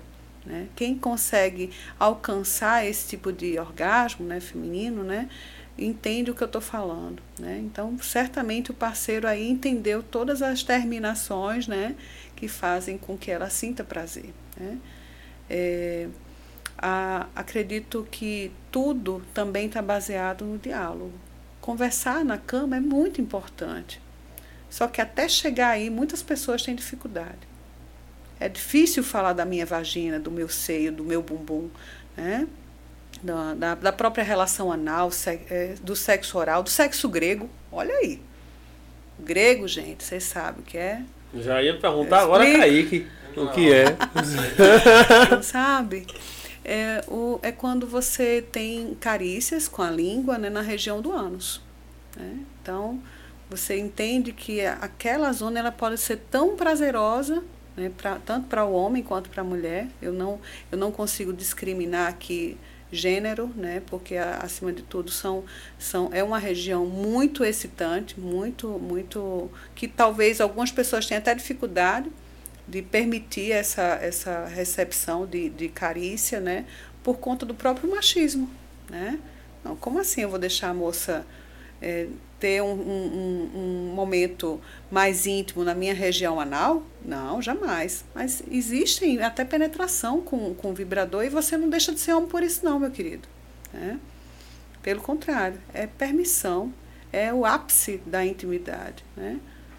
Lógico que vai ter algumas pessoas que vão associar a religião, a, enfim, né? Mas eu não estou aqui para discutir isso. Estou aqui para entender a intensidade de, de, de permissão íntima, né? De, de sexual desse casal. Então, tudo pode acontecer. Né? Quando você entende e respeita quem está do seu lado. Né? É tudo. Se, se você permite, se você aceita, está tudo certo. Né? Ah, importante é gostar. Daniel. Fala. Pornografia hum. é prejudicial? Sim ou não? E até que ponto, digamos? Bem, nós temos o que eu chamaria de energia sexual. Né? Quando você está vivenciando a pornografia de maneira individual, até mesmo para você conseguir ejacular dentro de um contexto masturbatório, né, manual, é, e se isso não é em excesso, ao ponto de você precisar utilizar da própria pornografia para chegar ao ápice com a sua parceira, eu diria que você pode se utilizar da pornografia sim, qual o problema? Mas desde que isso passe a ser uma regra geral, é, sempre, contínua, recorrente, eu diria que é, a, isso pode atrapalhar muito a relação. E lhe deixar, inclusive, mais ansioso. Porque você vai passar a pensar nisso diariamente, o dia inteiro, 24 horas por dia. Existem pacientes que tendem até a desenvolver quadro maníaco com a pornografia. Né? Então, a partir da, da, nesse sentido, né, quando, quando a pornografia ela passa a ser algo que faz com que o meu paciente dependa dela para alcançar o coito, ou então até mesmo trabalhando, eu preciso estar tá vasculhando o conteúdo, né? É, a gente já fala de um quadro maníaco, né? É, uma, uma, uma distinção aí do que de fato é saudável para essa pessoa. E aí vamos pensar, junta, junta aí comigo o seu pensamento, né? Você chega em casa e aí você está ali acariciando a sua esposa, né, sua, sua companheira, e, o, e vice-versa, só que ela não chega ao orgasmo, mas ela chega ao orgasmo assistindo filmes eróticos porque ela está idealizando um outro parceiro naquele momento.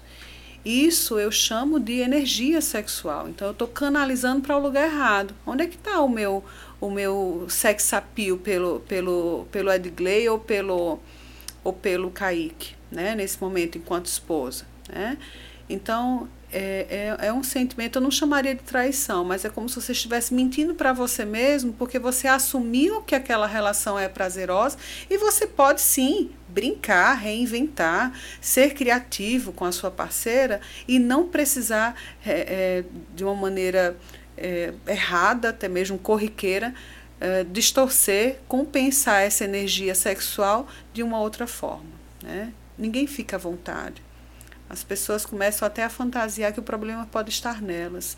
Ah, e, e tem aí, entra também um outro mérito, né? De autoestima, de insegurança, de sentimento de inferioridade, né? Que uhum. você colocou anteriormente, né?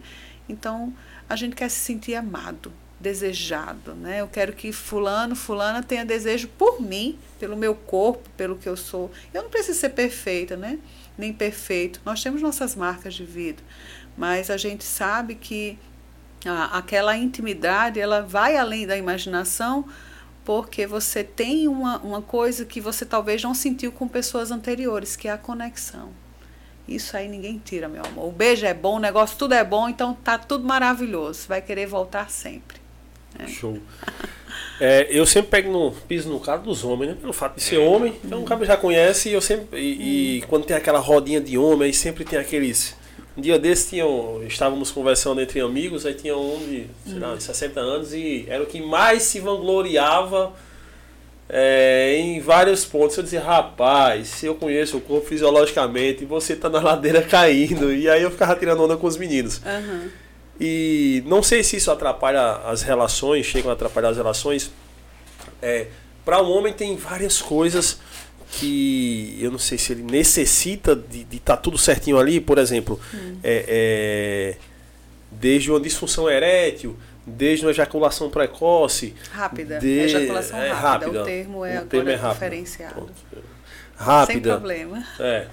é. Desde. Enfim, são vários pontos que o homem parece que ele está sempre preocupado se isso vai acontecer, se é só comigo, se é um problema, se é não sei o quê. Uhum. E ele fica sempre nessa ansiedade que talvez prejudique até mais os problemas e até de entender até a própria idade.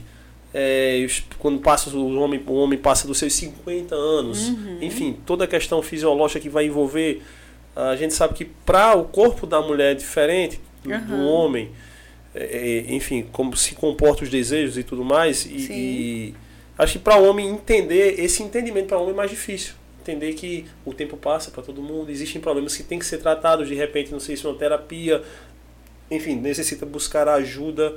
Se isso é, são processos que para o homem é mais difícil de entender e de viver esse processo. É realmente isso para o homem? A, a disfunção erétil e a ejaculação rápida em homens, né, na verdade, são as queixas clínicas que mais chegam para a terapia sexual no consultório, né? É, e geralmente eles já chegam para mim quando eles já têm descartado toda e qualquer disfuncionalidade relacionada à fisiologia, né? A, a, ao físico mesmo, uhum. né? Então, não é um paciente, por exemplo, que está com baixa hormonal, está com testosterona baixa, né? Não é um paciente que talvez esteja passando por uma fase de IST, né? De infecção sexualmente transmissível.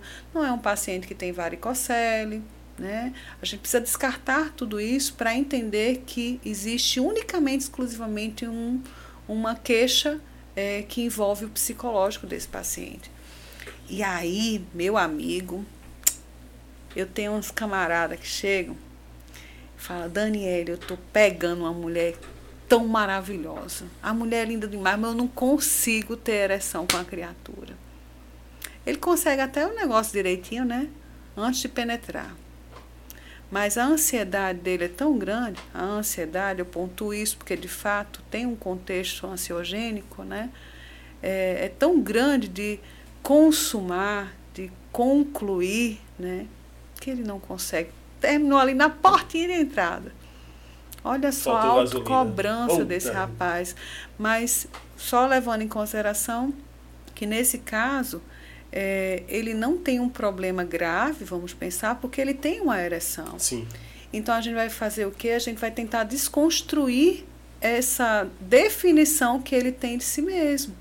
Né? Então a caminhada às vezes é um pouquinho mais longa, pode ser mais curta, né? dependendo de como ele esteja se sentindo seguro consigo próprio.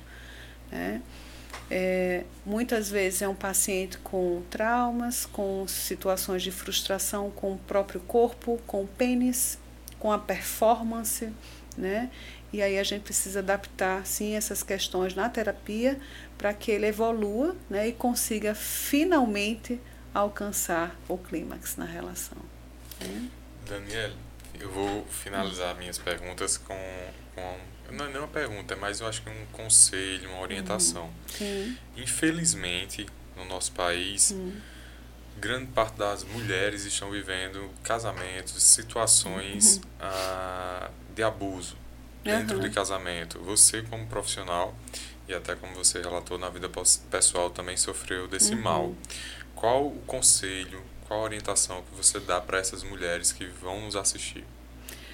Nós temos é, centros, inclusive, né, de denúncias, né, onde você pode estar tá procurando dar esse primeiro passo de reivindicar a tua justiça perante o abusador, né, não silenciem, né, absolutamente. Nós temos, mas eu queria também reivindicar aqui que nós temos também mulheres abusadoras, viu? Né? Não está apenas no gênero masculino. Nós temos mulheres também que são responsáveis pela própria é, relação abusiva, inclusive, que são impiedosas, que são manipuladoras, que são provocativas, né? Então não está apenas no homem, que o homem também se sinta abraçado por mim nesse momento, né? Que ele não está sozinho nessa tríade, né? Que envolve a, a, as conturbações, os conflitos nos relacionamentos. Mas quando a gente fala de abuso, quando a gente fala do, do, dessa invasão do corpo né, contra a minha vontade, do estupro, né, do, do, do próprio contexto que envolve o crime, né, é, sem dúvidas eu deixaria bem claro que não precisamos silenciar. Se você que é amiga, que você que é parente, né, ouviu uma história e percebe que a moça lá, ou, enfim, não vai dar, dar continuidade, faça você mesmo. Né? Nós temos é, núcleos né, que são responsáveis por essa ouvidoria né, e que certamente vai dar um, uma continuidade na investigação de forma adequada. Tá? Ou ligue 180 se for vítima de violência. 180 e, e a, a, deixar até também que o, a informação de que tem um CVV. Sim. Né? O Centro de Valorização à Vida, as pessoas que estão passando por fases de ideação suicida, tentativas, né, humor deprimido, instabilidade, labilidade emocional, né? Tem essas pessoas também que foram preparadas, né, para receber, ouvir, tem uma escuta ali, né? Não é, não sei até que ponto é terapêutica, porque eu nunca experienciei a, a ouvir como é que é a intervenção. E em último caso, se você tem essa condição, né, de procurar uma ajuda, né? Às vezes até um próprio psiquiatra vai ser encaminhado pela psicóloga que está lhe atendendo, né? Procure acompanhamento é, psicológico, né? Particular ou até mesmo pelos pelos núcleos aí, né, vinculados à prefeitura, à própria universidade que disponibiliza o setor, né, de psicologia em triagem, né, para que você seja assim acompanhado e tenha um pouco mais de, de, de cautela nas suas decisões e queixas né, clínicas que precisam ser realizadas. Perfeito. Show. Passar aqui duas perguntinhas aqui do Instagram, deixa eu pegar duas Sim. aqui. Pergunta sobre exercício para acalmar a ansiedade. Exercício para acalmar a ansiedade. Se eu fosse fazer uma cola aqui dos meus companheiros, amigos né, da, da TCC, existe um exercício que se chama Acalme-se. É uma técnica, né? A ponto C ponto A ponto L ponto por quê? Porque cada letrinha dessa é como se significasse cada etapa da tua vivência para é, manter a tua respiração diafragmática em ordem, respirar, contemplar, aceitar, vivenciar a experiência, né, e voltar ao eixo. Eu associo a, a técnica, inclusive, a uma é como se a gente desse uma despistada na nossa mente naquele momento, né? Acaba sendo um exercício de atenção, inclusive, uhum. né? Então você muda o teu foco atencional e certamente você vai sair da crise de ansiedade. Uma vez ela recomeçando, você vai voltar a realizar novamente a sequência e assim por diante. É, mas geralmente a nossa mente, eu, eu sou neuropsicóloga também, né? realizo a aplicação de, de avaliação neuropsicológica e a gente sabe que as funções executivas elas acabam nos norteando de forma diferente na vida. Então nós temos aí atenção concentrada, alternada, dividida, né? E isso faz com que você ultrapasse de algumas situações ou de maneira positiva ou não, né? E aí, a, a, nesse caso, é, a atenção concentrada vai mudar, né? vai, vai sair do contexto da ansiedade, da crise de ansiedade que você está vivendo, e você vai ter uma estratégia né, de mudança desse foco atencional para que você se restabeleça emocionalmente. Show de bola. É Calidon, acho que é Calidon o nome. Hum. Foi respondido aí, tem mais uma perguntinha aqui hum. que eu peguei. Como. Essa daqui é Liacir. Hum. Como tentar esquecer a pessoa com quem você teve a maior conexão da sua vida? Que pergunta Eita, do amigo. milhão aqui, viu? Eita, o amigo tá, tá ruim. Amiga. Amiga. Tu acha que tá ruim por quê? Não, amiga, amiga, amiga. É uma amiga? Não é nada, é Liaci Júnior. Por que, que é um conselho, né? Pra esquecer? Ah. É um conselho. Tá buscando ajuda. Não, tá, tá ruim. Não, tá bom. Tá buscando ajuda, então tá bom. Bem, é, primeiro passo, né? Entender a, a, o porquê que você não sai desse ciclo afetivo, eu acho que seria o primeiro, a primeira instância, né? Por que, que eu me sinto conectado a, né? O que, que me faz ainda me sentir dependente desses pensamentos, dessas memórias afetivas, né? Porque é difícil, né? Eu dar continuidade e até mesmo me permitir, me abrir para outras pessoas, né? Certamente é um, é um paciente que precisa de acompanhamento psicológico, né? Mas eu até diria, né? Por que, que você não tenta rea, reabrir essa, esse, esse relacionamento? Será que realmente não vale a pena? Né? Será que essa outra pessoa que está do outro lado, seja homem ou mulher, né? Está realmente vivendo uma, uma história ou está tão conectado ou conectada como você ainda, né? Porque a gente nunca sabe. Às vezes a pessoa desiste ou, ou até mesmo deixa para depois alguma coisa por conta de uma falha ali de comunicação que houve, né? E, e, e dependendo de como tem acontecido esse término, né? É, que o, o rapaz aí entenda que ou pode ser sim, aceito, eu aceito que terminou, que acabou, eu preciso tocar a minha vida, ou então não, eu posso abrir, reabrir aqui se eu conseguir realmente entender o que é está se passando do outro lado. Então, comunicação, né? Diálogo, eu acho que é base de tudo. Pega a visão. É, eu, você disse lá atrás, né, quando falou um pouquinho da, da sua secretária, que foi sua paciente, hum. aí você disse que ah, você também no consultório é Daniela é Cristina? Daniela e Cristina. Daniela e Cristina. Cristina? Cristina. Cristina, Daniela e Cristina. E também é, Daniela Azevedo. Sim. É, e aí eu achei. E sou Dani, né, Dani? E é Dani. Eu, eu, achei, eu acho massa quando as pessoas. É, pronto, por exemplo, eu sou Edgley aqui no podcast, sou Edgley personal, sou Edgley Edgley uhum. né, da rua. É, o que é a vida para Daniela Azevedo? A minha vida? O que é a vida? A, a vida, vida, a vida, o que é?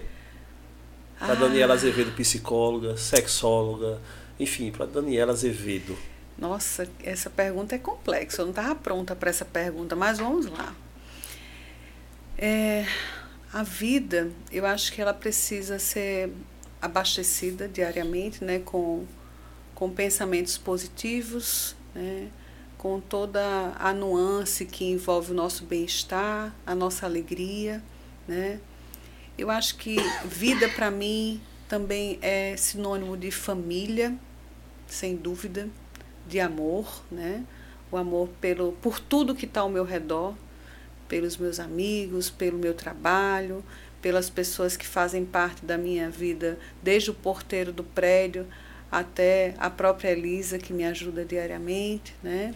Ao médico que vai me atender naquele dia na consulta, né? Então eu acho que isso isso precisa ser enaltecido. Você chegar em todos os lugares e você deixar a sua marca de forma positiva, é você ser lembrado, mas também você se orgulhar de quem você é. Eu acredito que isso é viver. Outro dia eu, eu precisei colocar lá no meu Instagram, né? Fazia 10 anos que eu não descia a ladeira. Negócio de bloco de carnaval, né? Fora de época. E eu fiz um, uma reivindicação a isso, porque eu sou tão humana quanto todo mundo, né? Mas reviver essa experiência não foi muito bom, não, viu? Porque depois dos 40 tudo muda. É, o cansaço bate e chega uma hora que você fala assim, não, cheguei no meu limite, aqui eu não consigo ir mais adiante. É, mas foi uma experiência fantástica.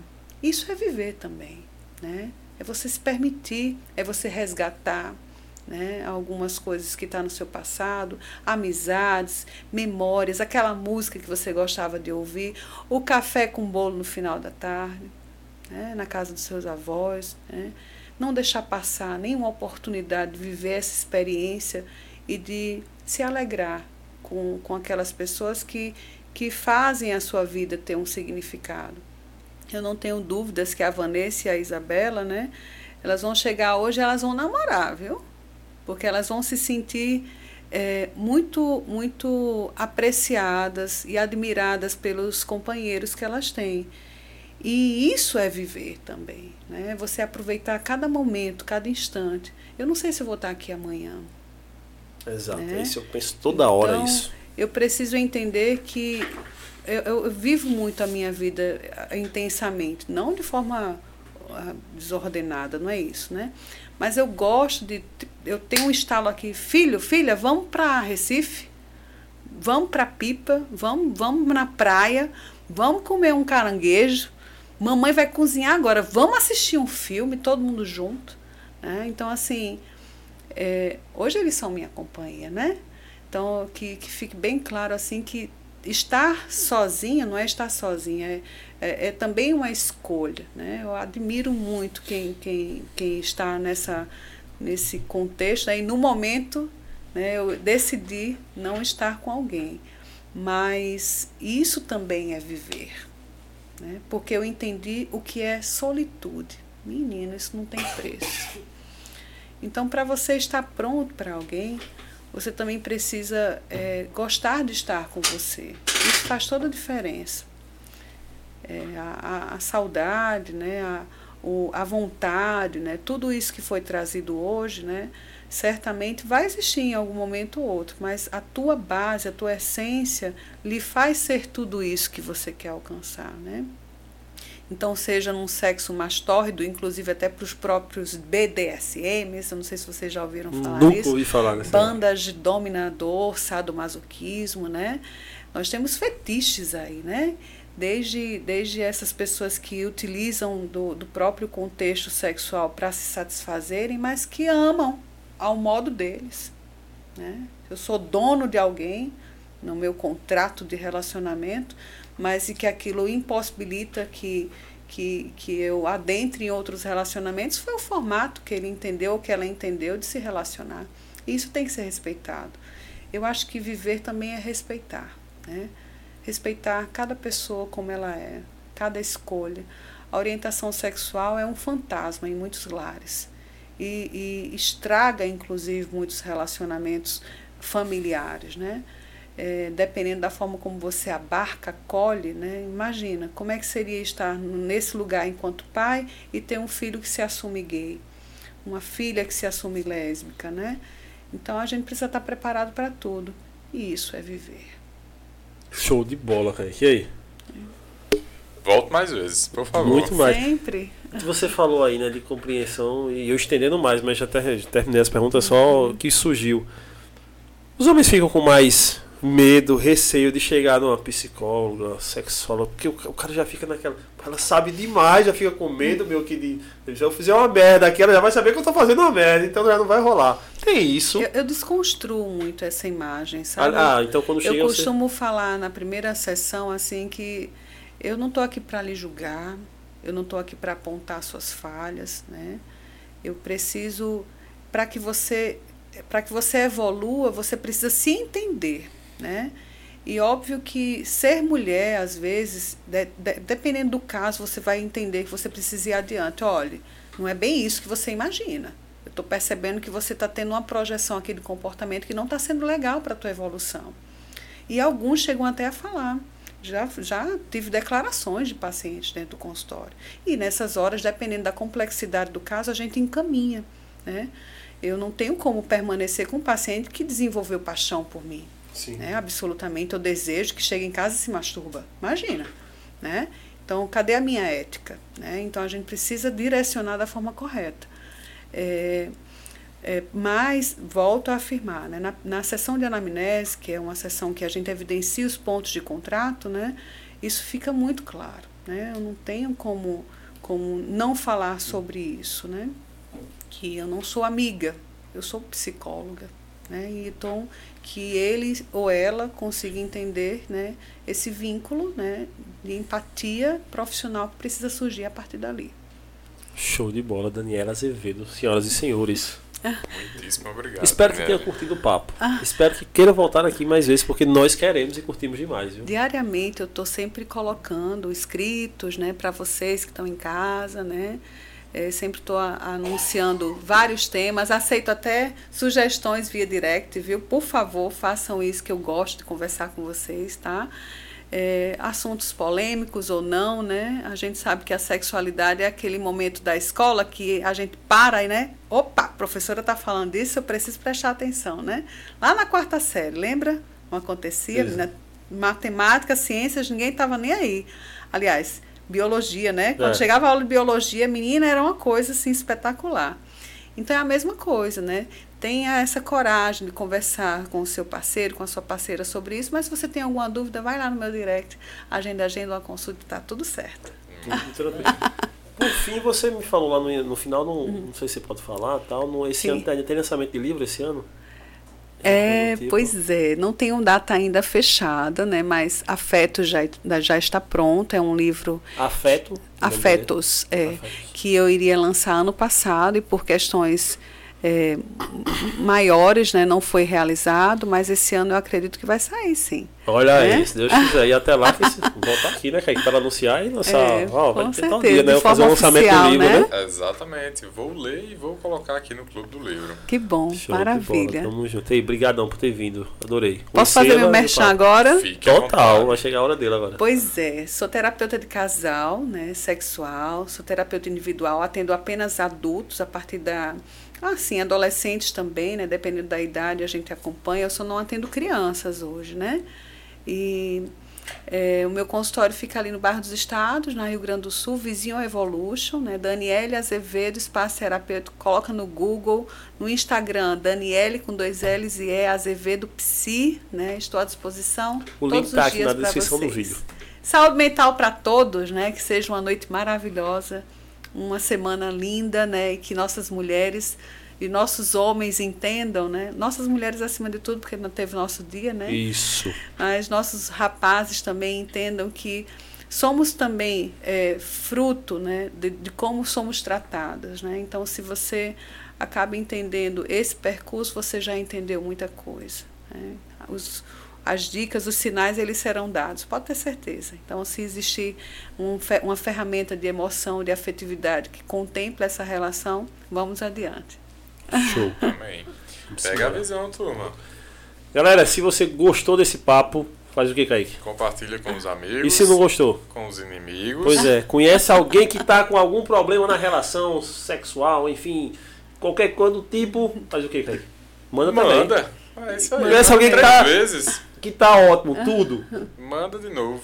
e aí nós vamos seguindo. Galera, esse é o podcast Cash Arretado, episódio 201. 201. Semana que vem estamos de novo por aqui, Clube do Livro, segunda-feira, episódio, enfim, vocês já sabem como é. Domingo sai a agenda. Obrigado, Dani, mais uma vez por ter vindo aqui. Eu que agradeço Obrigado. imensamente o convite. Obrigado pelo docinho. Ela trouxe, Oh. ela trouxe um docinho pra gente. Hum, tava ótimo. Vanessa não vai ficar chateada porque ela tá fazendo. é, Ah, não tá mas comendo- todas as minhas pérolas receberam docinho. Ah, Vanessa não tá. vai ficar chateada, não. Não, é, ela, ela, ela tá sem comer doce. esse- E eu essa faço questão quaresma. de mandar pra ela amanhã. Não, Posso? ela tá sem comer doce. Ah, E tá. ela, por isso que tá tudo Eita. certo. Tá sobrando pra tu, né? Tá sobrando aí, não, mas eu- calma, também tô pegando leve. Valeu, galera. Obrigado por- pela audiência de sempre. Não esqueçam, tamo, temos que passar o Flow Podcast. Se inscreva no canal para que isso aconteça. É isso aí. Tamo Vamos junto. embora, valeu. Tchau, tchau.